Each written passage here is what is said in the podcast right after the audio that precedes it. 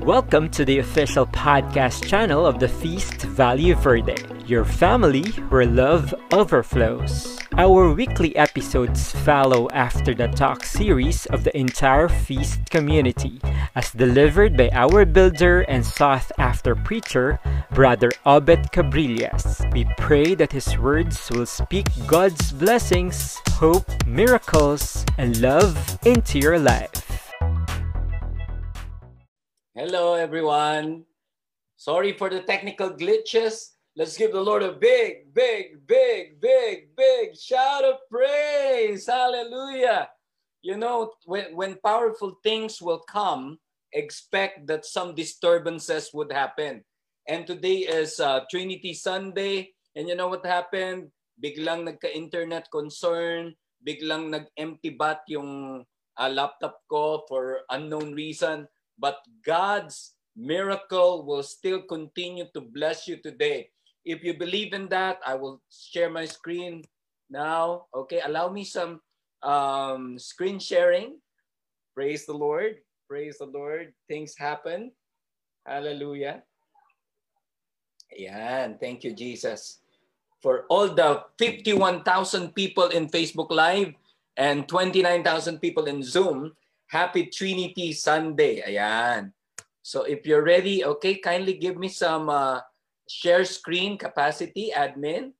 So I would like to encourage everybody, siguro inalaw na ni Lord, please, this discussion today is so powerful, so important, especially the ones who are looking for God. Where in the world is God in the midst of all these things that are happening? Asan si Lord? Asan si Lord? Today is so special. Kita nyo naman, nag-coat and tie ako ngayon. Because today is Trinity Sunday and also it's the birthday of Robbie. May 17-year-old na po akong anak at nagse-celebrate siya ng birthday ngayon. Ayan, may screen sharing powers na ako. Hallelujah. God is a good God. We will start by our guide question kaagad. Ayan ang ating guide question.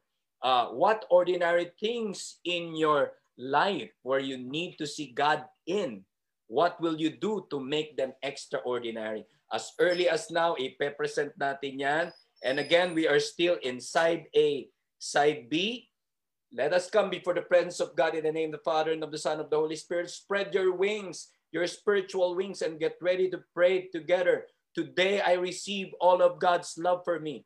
Today, I open myself to the unbounded, limitless, overflowing abundance of God's universe. Today, I open myself to God's blessings, healing, and miracles. Today, I open myself to God's word so that I become more like Jesus every day. Today, I proclaim that I'm God's beloved, I'm God's servant, I'm God's powerful champion. And because I am blessed, I am blessing the world in Jesus' name. Amen we will be honoring the word of God. Join me in singing, Thy word is a lamp unto my feet and a light unto my path. And we will be reading from the Transfiguration story. We will be reading from Matthew 17, verse 2. And it says here, and Jesus was transfigured before them his face shone like the sun, and his clothes became white as light. Let's honor the word of God once more. Thy word is a lamp unto my feet and a light unto my path. Let's give the Lord a big, big hand, everybody. God is a good God. Thank you, Lord. Thank you, Jesus. Praise your name. Okay, we may we may relax now. And let's just pray that God will move in a mighty way to all of us. We title talk number seven as Uneasy Hearts, Enlightened Minds. Uneasy Hearts, Enlightened Minds. Sino sa inyo nakaramdam na ng uneasiness? You don't feel at ease. Usually we are confronted with uneasiness when we're not sure of what what what we are about to enter into. We feel uneasy pag guilty. Ayan, tingnan natin ang mga mukha natin sa Zoom. Tingnan natin ang mga mukha natin sa sa salamin kung mukha tayong guilty. So uneasy hearts, that's what happened to the disciples today until something happened that their minds are enlightened. Ganun yan. So they were uneasy until the enlightenment happened. And it's so enlightening. It's the experience that is called transfiguration. Place your hand over your heart and say this with me. Lord, I claim that at an internal transfiguration will happen in my heart. That's my prayer for myself. That's my prayer for everyone. And that will happen today, the transfiguration miracles. Okay, ayan po ang ating transfiguration. Pero if, if something as beautiful as the transfiguration will be discussed today, magugulat ka kasi ang ating one big message may kinalaman sa ating discussion starter. Ayan po, God is in the ordinary. Yan ang ating one big message. God is in the ordinary. Brother Obet, how come God is in the ordinary? Eh, ang discussion natin ay transfiguration. Yan ang maganda. So let us journey together. One big message, God is in the ordinary. And if God is in the ordinary, I think there will be no such thing as ordinary. Everything will become extraordinary this time. Okay, meron akong isang paboritong uh, isa sa mga mga mga old movies dati na marami mga sequel, Indiana Jones. And one of one of my most favorite is Indiana Jones and the Holy Grail or the search for the Holy Grail. So hinahanap, alam niyo yung search for the Holy Grail, noon pa yan nung panahon nung araw. Ang hinahanap nila ay ang kupita na ginamit ni Jesus nung unang-unang Santa Misa or nung Last Supper. So that's the Holy Grail that they are looking for. Tapos nung sa, sa kasaysayan, maraming pinadala ang mga kaharian, laksalak sa mga army para mahanap ang Holy Grail. And and it, in history, it's called the quest or the search for the Holy Grail. Si Indiana Jones, uh, starred by uh, Harrison Ford, alam ko si Brother George Jumampo na panood yan. So, na napunta na sila sa lugar para makita na the very place where the Holy Grail will be found. Tapos pinakita, ilang lamesa yon sa paligid nila, ang dami-daming grail, ang dami-daming kupita.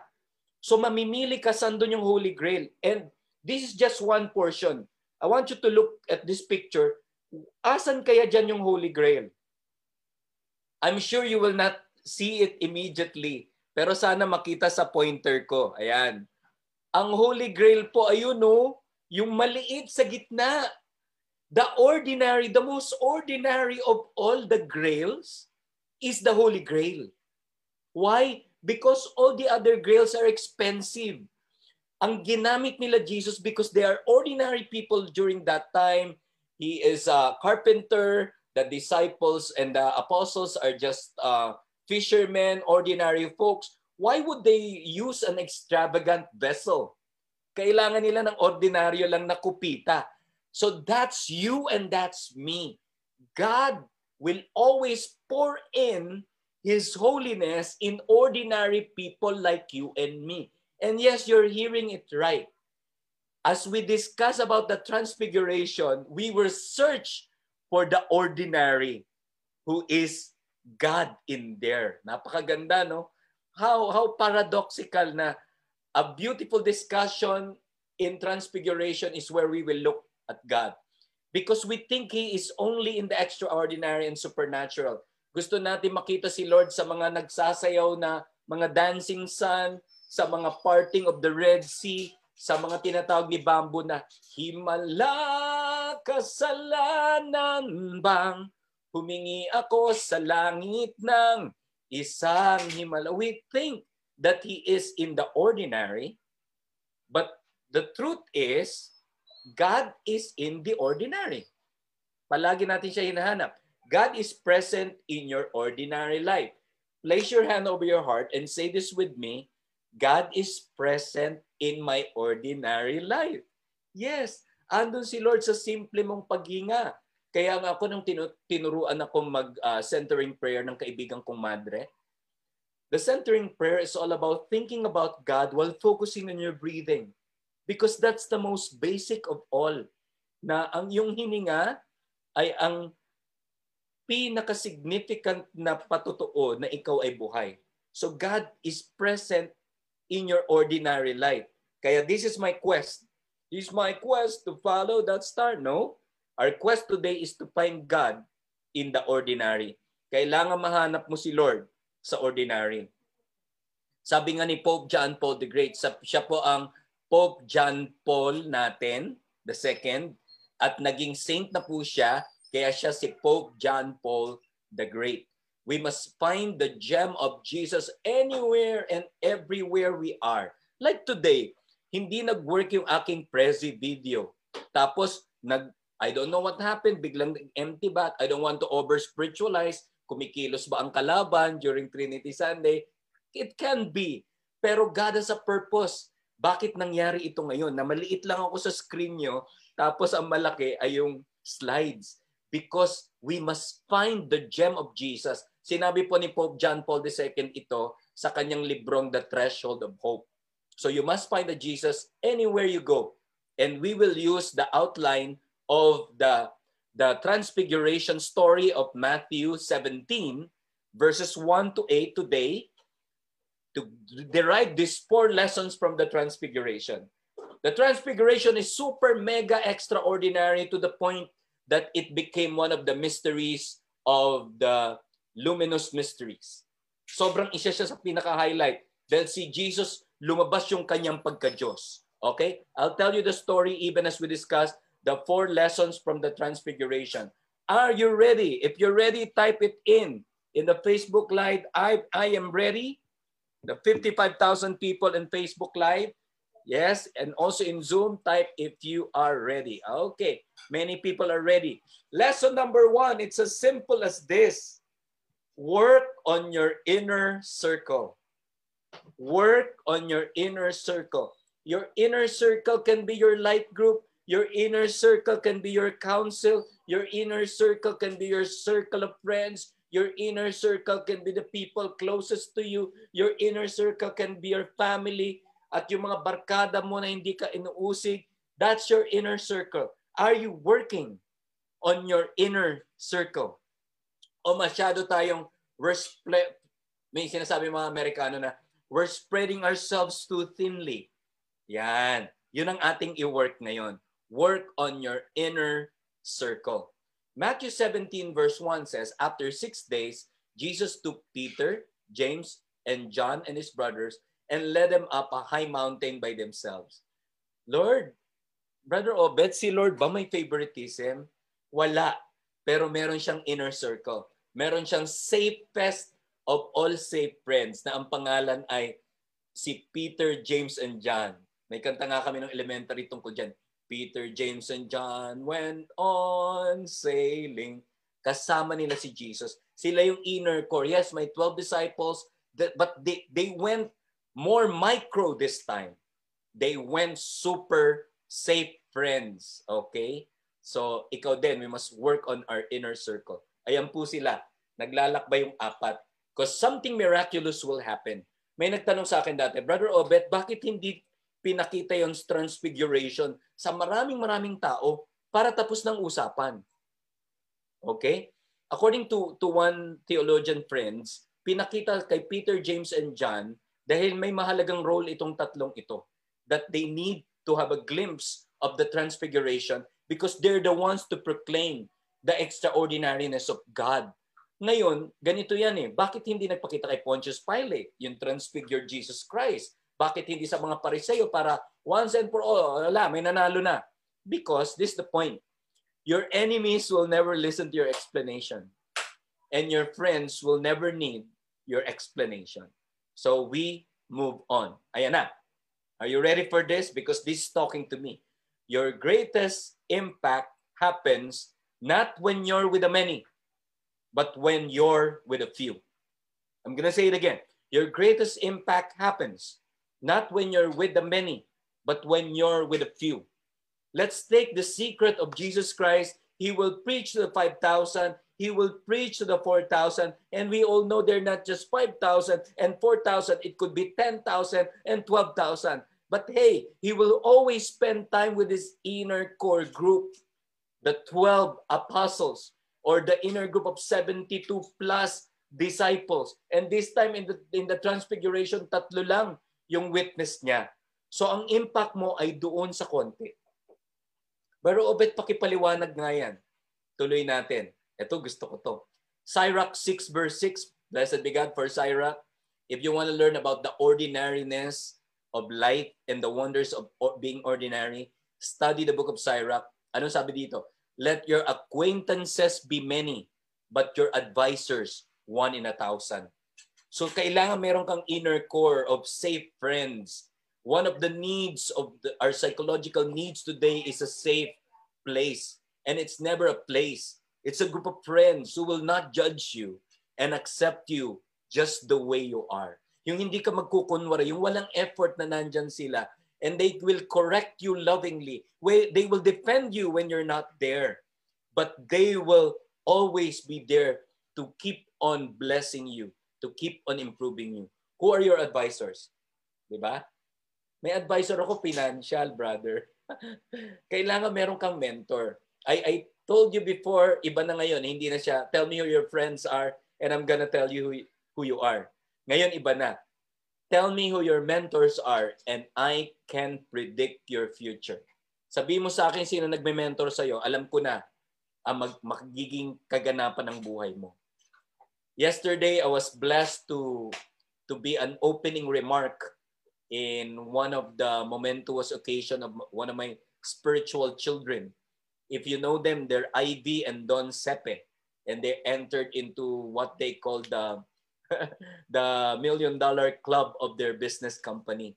So, isang karangalan and ang sarap maramdaman na ikaw ay naging mentor nito mga successful na very young family. That's that's the point there. Work on your inner circle. Ayan, pag-aralan natin to. There's some something wrong if those who praise you are those who barely know you and those who curse you are those closest to you time and again, pagka ako po may dinidisciple, may kinakoach akong tao, meron silang sinasabi, it's either uncle or nanay or tatay na yung parent ko po, yung leader ko po, your uncle ko po, yung guardian ko po, Brother Obet, napakabait sa maraming tao, pero sa akin hindi. This is the point there. There's something wrong with you, the one who praise you, don't really know you. And those who curse you, pinakamay sama ng loob sa iyo ay yung mga tao na malapit sa puso mo. I know I'm striking some chord here. Pero the point is, I don't care whether you're persecuted by the entire world. As long as with your inner circle, sobrang alam nilang mahal mo sila at mahal ka nila. Because there's something wrong if those who praise you are those who barely know you. And those who curse you are those closest to you. Ang tanong, is your image in the is your image in the social media the real you or just an aspect of you? Yeah. I must encourage you, I'm talking to myself also, that your your private life and your inner life must be more so, more beautiful than your public life in the social media. Please be present there. I, I am not telling you to stop. I want to, to even encourage you, give the good a fighting chance post positive posts in social media, but let that be only an aspect of how beautiful your life is. Kailangan yung buhay mo mas sobrang ganda pa kaysa sa nakikita sa social media. Isa pa, no other success can compensate for failure at home. Brother Obet, paano to? Mas masaya ako sa social media. Mas masaya ako with friends. Hindi ako masaya sa pamilya. Okay, if that's the case, still continue working with your family. Continue saying sorry. Continue saying thank you. Continue saying I love you. Brother Robert, hindi ako na-appreciate. Kahit na, basta do your effort. Do what is humanly possible and let God do the rest. Kasi dapat yung inner circle mo ay punong-puno ng love. If they're not cooperating, it's okay. Then, ipagpasa Diyos natin. But do your effort. Huwag ka may pag-argue, ay hindi, wala. They're beyond repair, brother. Hindi, hindi sila naniniwala sa akin. In the end, it's still your family that will count. Yun, nasa lesson number one pa lang tayo ha. Lesson number two, believe it or not, God wants to be close to you. Why do birds suddenly appear, di ba? Close to you, di ba? Hindi lang yung manliligaw mo ang gustong mapalapit sa iyo. Hindi lang yung mga fans mo ang gustong mapalapit sa iyo. Hindi lang yung tayo, we are in social distancing, hindi lang tayo yung gusto mapalapit sa isa't isa. The very first person, if you will call him a person, who wants to get close to you is God. Gagawin niya lahat mapalapit lang sa iyo. Gaano katotoo ito? Listen up, yo. He, if he would need a transfiguration just to be with you, he's gonna do it. Like what happened today. Ayan. God revealed himself in the mountains. It's always like a mountain. Kaya sa, sa Bible, merong Mount Zion, merong Mount Sinai, uh, nagba-Bible study kaming mag-anak. There's Mount Ararat, parang sounds like Mount Arayat, pero meron pero yung ngayon, yung gospel today, the the Trinity gospel for today, the Lord was also on a mountain before he ascended to heaven. Kasi there's something about the mountain that is a meeting point between human and God. Sometimes it's figure of speech. Sometimes it's real in the gospel. Uh, territorially speaking, or ter- terrain speaking, it's always a mountain. Pero parang parang it's also talking to your subconscious na you must ascend and God will meet you halfway. Place your hand over your heart and let that a de- declaration. Let that be a declaration.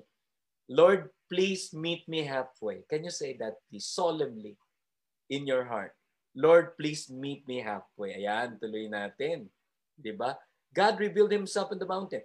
At sa Mount uh, Mount Eden, would you believe that Eden is also a mountain? Pinag-aralan natin yan da- dati when when we were beginning this Bible study. God and man talk together while walking in the garden. And Eden literally means pleasure part. Kasi gusto ni Lord, nakikita mo rin siya dun sa enjoy mo. Yung enjoy mo, dapat hindi makasalanan ha. And any enjoyment that is not a sin, God is there. I, I believe that God is there when I watch Netflix. I believe God is there when I go to my all-terrain vehicle and drive along the, the neighborhood. God wants to walk with you where you are. Tuloy natin. God and man were close. Nung panahon ng Eden, they were walking in the garden, super close. Brother Obed, ba't kasi lumayo sa akin si Lord? Ngek, wrong. Ah, ikaw ang lumayo. Kasi sabi sa Romans chapter 8, nothing can separate us from the love of God. Pero may free will ang tao, kaya mong magpakalayo-layo sa Diyos. But but the message of the transfiguration says, gusto ni Lord maging maging magkaibigan uli kayo. Yung talagang super mega close. Kaya nga tingnan nyo, hindi aksidente na sa Matthew 17 verse 1, it says, after six days, ano yung punto ng after six days? Parang creation. So on the sixth day, God created man. On the seventh, He rested and celebrated Sabbath. What's the point? That after six days, yung seventh day, magkakasama yung tatlo. Kasama nila si Jesus. Because Sabbath, more than a day, is an eternal fellowship of God. Yan ang Sabbath. Kaya once upon a time, I did my sabbatical. So every day you you must have a Sabbath pause. Write it down in your journal. Sabbath pause. Ano yung ano yung oras sa maghapon na pinaka-relax ang mind at puso mo? And have the Sabbath pause. In my Sabbath pause, dalawang Sabbath pause ko. Early morning at saka late evening pag wala nang iistorbo. So I pray, I read the scripture, I prepare the talk, and so on. Okay? God is inviting you, walk with me in my garden. Ayan. Sabi ni Lord, sumama naman ako, maglalakad ako. Ba? Walk with me. Sayang, wala, wala sa tabi kong gitara. Si St. Francis, meron, ka, meron siyang kanta. St. Francis of Assisi, On this lovely day. Di ba? Parang St. Francis was telling God, walk with me in this lovely day. Walk with me in my garden. Uy, merong ano, meron akong recommended Netflix movie sa inyo. Hindi ko pa napapanood pero ang ganda ng review and according to friends, It's one of the best. It's called A Beautiful Day in the Garden. Tom Hanks. Sige, make it your assignment ha. So God wants to walk with you in the garden of His pleasure. God wants to be close to you. Kung sino-sino yung gusto mo maging close sa'yo, hindi mo alam merong Diyos na hahabol-habol sa'yo. He wants to be close to you. That is why God created you to be close to you. Intimacy with God. Communion with God. Hindi lang yung communion na ostya, but communion as in relationship. You are one with God. Como and uno. Como means the same. Uno means one. God wants to be one and the same with you. Lesson number three. God calls you to be a priest. Brother Obet naman. Baka naman hindi pare. Gusto ko maging ordinaryo. Sabi mo ordinaryo. No, no, no. When I, kaya nga quote and quote priest. Because when you're baptized as a Catholic, you have these three offices, sabi ng catechism, at sabi ng reality ng baptism mo, you are called to be a priest, to be a prophet, and a king. Kaya, yung mga followers ng Lord of the Rings, may kita mo doon yung tatlong karakter natin sa ating pagkakabaptize. King, prophet, and priest. King Aragorn, di ba? Tapos si yung prophet doon si Gandalf. Akala nila lolo ni Vandalf, si Gandalf, hindi kaya. Gandalf is the prophet. And then the priest is Frodo. The ordinary hobbit, yung maliit, kagaya ko, siya ang tagalala ng ring of power. God wants you to be a priest. More than anything else, a priest or ang isang priesthood sa ating role ay maging tagapamagitan ng Diyos at mga tao. That's the point. Gusto ni Lord maging tagapamagitan ka.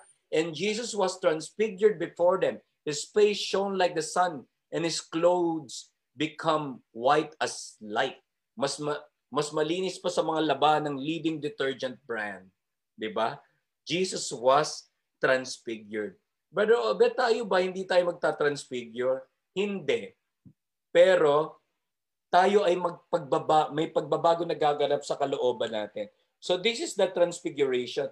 Para din yung nangyari kay Moses nung sinaunang panahon, as Moses came down from Mount Sinai with two tablets of the covenant in his hand, he did not know that the skin of his face had become so radiant while he spoke with the Lord. When Aaron then and the other Israelites saw Moses and noticed how radiant the skin of his face had become, they were afraid to come to Him. Ganon din nangyari kay Jesus. Kumintab ang kanya muka. Uy, meron akong chismis sa inyo. Sabi ng mga kaibigan ko, Brother Obet, pag nagtutok ka, nag-glow ka. Makasalanan po ako, pero ang bait ni Lord, we have a God who who lends His glory to you. Oo, nagpapahiram si Lord ng kanyang glory. So, pag, pagka nagsaserve ka, worship leaders, halimbawa, yung mga nasa tech, tingin kayo sa salamin. Ang ganda-ganda ng version mo. Because an inner transfiguration is happening. Much like Moses in the Old Testament and Jesus Christ in the New Testament. Sa sobrang may ningning si Moses, ganyan ang suot po ng mga high priests. Tingnan mo yung kanilang mga noo, merong phylactery, tsaka yung pakintab. At tingnan mo yung kanilang mga dibdib, may mga gems para pag tinamaan ng araw, kikintab. Kasi dinidepict nila yung pag-usap kay Lord na maging makintab. Hindi nila alam, the inner radiance is what matters most to God. Sabi nga sa 1 Peter 2 verse 9, You are a chosen race, a royal priesthood, a holy nation, a people of His own, so that you may announce His praises of Him who called you out of the darkness into His wonderful light. Alam niyo, once upon a time, meron akong kaibigang pari na isama ko po siya sa Life in the Spirit seminar. Tapos, ang ine-expect ko, pagtapos niya ng baptism in the Holy Spirit, kasi magaling na siya mag-homily eh. Lalo pa siyang gagaling mag-talk. Iba po nangyari. Tuwing misa niya at makikita ako, tatawagin niya ako sa stage. Tapos ako po yung pagtotokin. Eh, meron kaming, meron kaming outreach sa mga bata dati. Kung meron tayong awesome kids, meron kaming uh, God's Little Angels lumapit yung isa sa mga member ng God's Little Angels at sabi ni sabi sa akin nung isa sa mga bata, Tito Obet, pari ka na ba? diba? Naging pari daw ako porque nasa stage ako. Bawat isa sa atin ay tinawag maging quote-and-quote pari. Hindi pari na na-ordained. No! Pari bilang tagapamagitan ng Diyos. In 2 Corinthians 5.20, we are called to be ambassadors of God.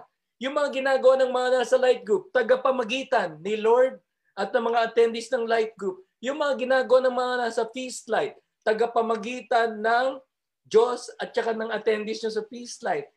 Dalawa na kagad na hit mo. You are called to be a priest and you're working on your inner circle.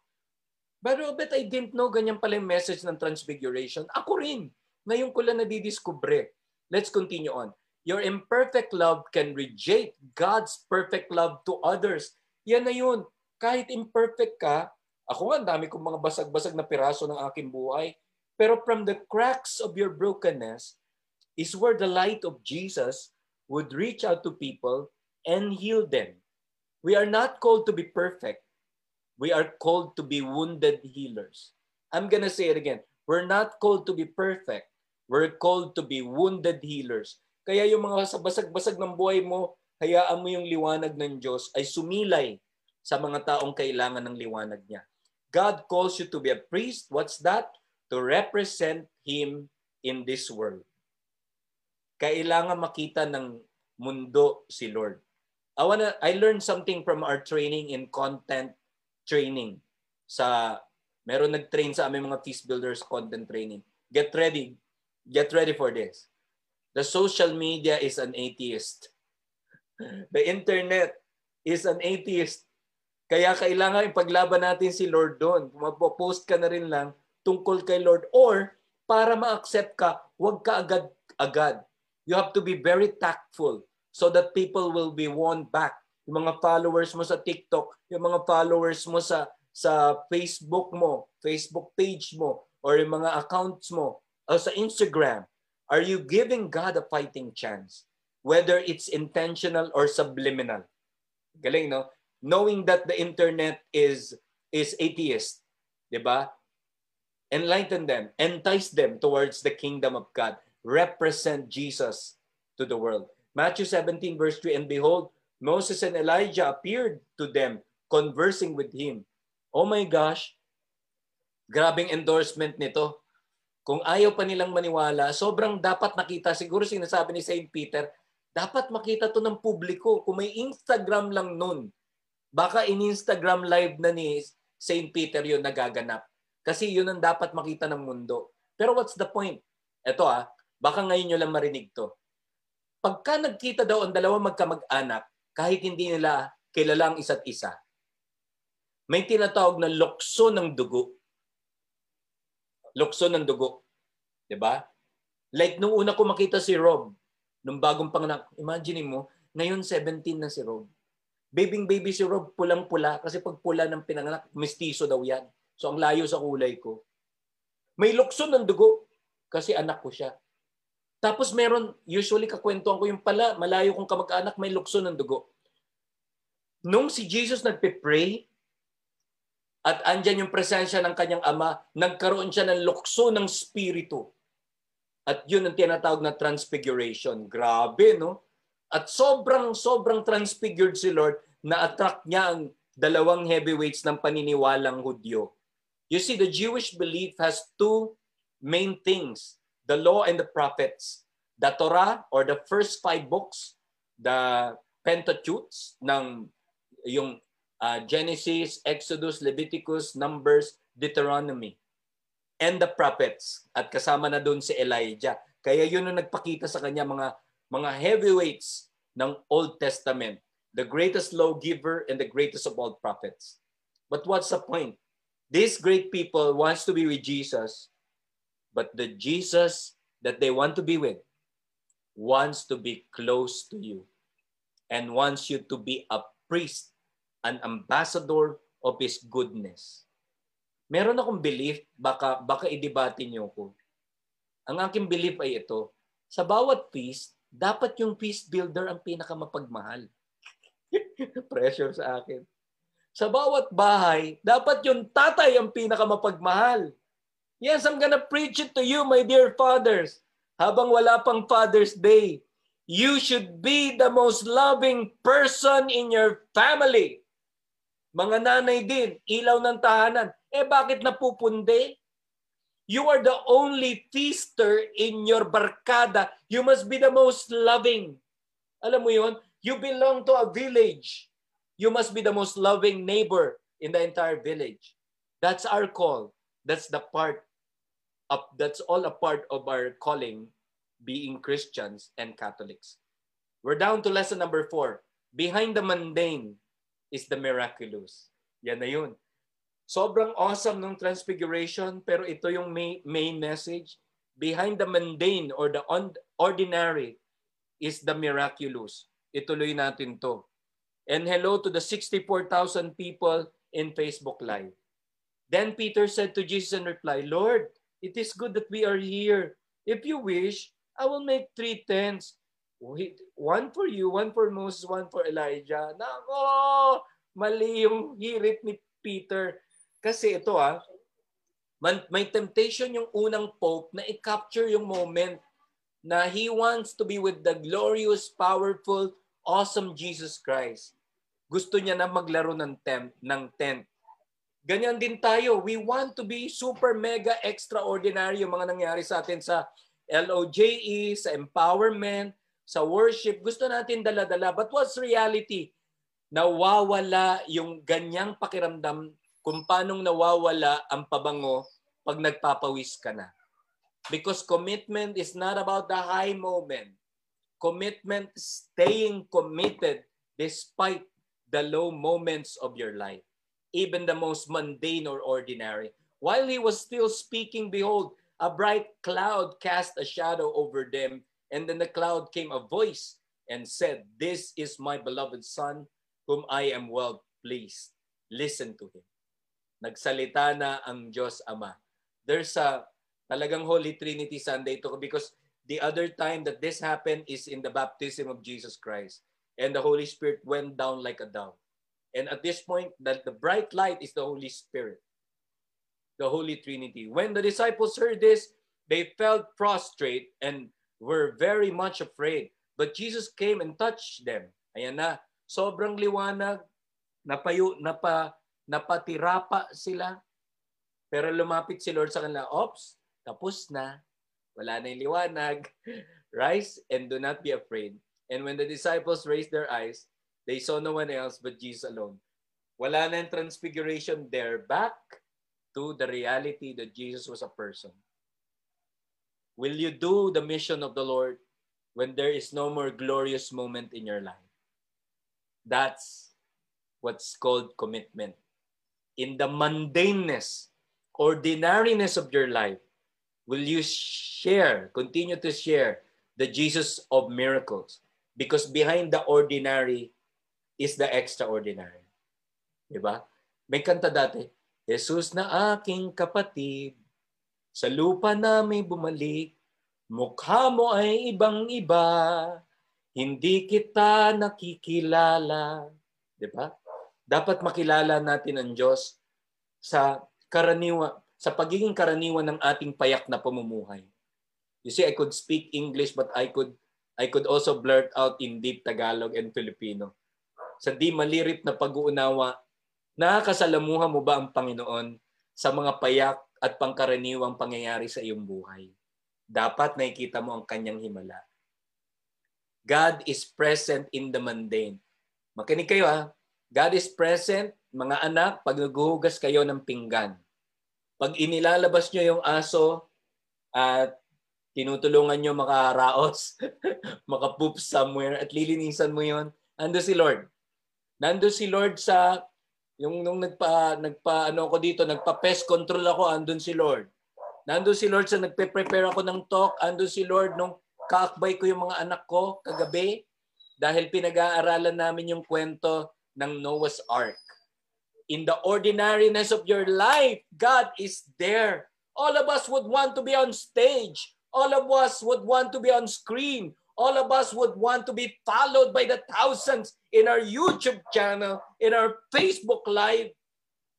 But hey, God is telling you, go back to your circle of friends, go back and be a priest and be ordinary, and God is present in the mundane. In the most spectacular of all events, Jesus telling you, discover me there. I'm about to end, and one of, one of the ways I would end is by quoting one of my most favorite uh, authors by the name of Max Lucado. He says, What makes us special is the signature of God in our lives. I am seeing Sister Mel in my screen, and I'm seeing God in her, in her face, in her witness, in the way she loves me. See, I can I can feel her love. Every time matatapos yung feast dati, she would cup my face and tell me, I love you, Obet. Continue what you're doing. I feel Jesus in you. So what makes us special is the signature of God in our lives. Do we recall God? in our parents, in our brothers and sisters, in the ordinariness of life. I'm about to end. Inhale. I need to inhale because I might be taken over by the power of the last message, and then we will be worshiping the Lord again. Again, the one big message is God is in the ordinary. Okay, to summarize all the learnings from the Transfiguration, Matthew 17, 1 to 8. Number one is work on your circle go back to your light groups. And I don't know whom I'm speaking with, but just this week, a lot of our friends in Feast Valle Verde open up a Feast Light. Congratulations, new Feast Light planters. Work on your inner circle, my dear friends. If this talk is uh, God's way of calling you to be a light group head or to be a Feast Light planter, please respond to God. Work on your inner circle. Number two, God wants to be close to you. He wants you to pray more, to feel Him more. God calls you to be a priest, to be His representative, tagapamagitan ng Diyos. And behind the mundane is the miraculous. I'm seeing letter T's here. At ayan, yan ang mga letter T's na gusto kong i-share sa inyo. To form a team, yung inner circle mo. Togetherness, God wants to be close to you. He wants to be intimate with you and He wants to be transformative too. God calls you to be a priest. Maging dahilan ng pagbabago ng maraming tao. And God also wants you to triumph because behind the mundane is the miraculous. I want you to take a photo of this para basis nyo ng ating uh, talk time later. And please do uh, sa 60, wow, 65,000 people in Facebook Live, please ask some people how can, you can join in the talk time later. Magkwekwentuhan kami. It won't take 45 minutes. Okay? We're about to end. And again, the one big message is God is in the ordinary. I need a consultant before presenting this last part of our discussion. Hindi ko na sabihin sa inyo na ang consultant ko ay isang expert architect na ang pangalan ay Del Viola. So I inquired, magkano kaya ang kakailanganin pag nagpatayo ng chapel? And approximately a chapel of 200 seater would would amount to 15 million. Pwede na. Yung mga milyonaryo dito, you can sponsor a chapel. Siya nga pala, itong chapel na to ay sa, sa kinalakihan kong chapel. This is the chapel of Our Lady of Victory in Araneta, uh, Vic, uh, Araneta Village. Okay? So chapel 15 million, 15 million pesos. Eh yung church naman, sizable church. Again, may inclination ako sa St. Peter and St. John. So a church of uh, seating about um, 15,000 uh, uh, around uh, ganyan, 1,500 people would be uh, 40 million around that. I don't know the exact cost of St. Peter but 40 million. St. Peter and St. John Parish ito. 40 million, estimate ni Tito Del.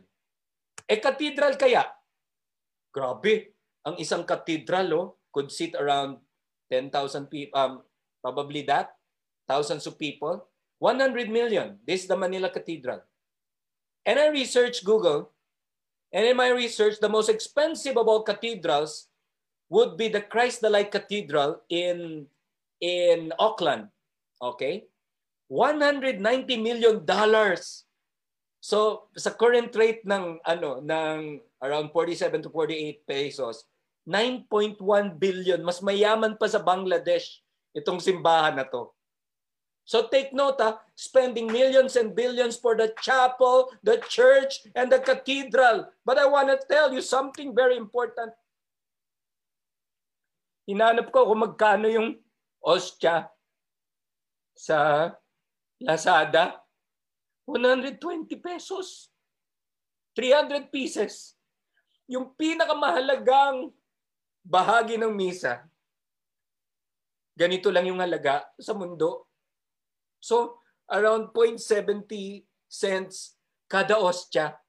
Pero pag binigay sa iyo, makakapiling mo ang Diyos na gumawa ng langit at lupa. My dear friends, this is God.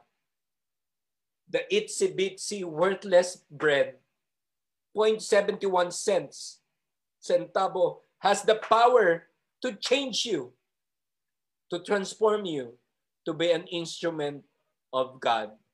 That's why in one of my communions, I realized that what's important to Jesus is not the spectacular, but the spiritual. Before we worship, join me in prayer, my dear friends. Lord, the transfiguration is something that we long for to happen in our lives. How we wish that you would always be the Jesus who create miracles, who always transfigures, who walks with a bright light on your face. But we missed it, God. We long for the, the live session of the feast, whereas the miracle is happening around this 8 to 12 inch of my screen because you are there. Lord, may we not be too callous not to see you and to feel you in the power of the ordinary things that are happening to us. And this we all declare in Jesus' name. Let us worship the Lord, brothers and sisters. Praise your name. Thank you, Jesus. Praise your name. Hallelujah. Thank you for joining us for another episode of the Feast Valley Verde podcast. We look forward to having you in our online community as well, which you may find inside facebook.com slash groups slash FVV online community. See you again next Sunday.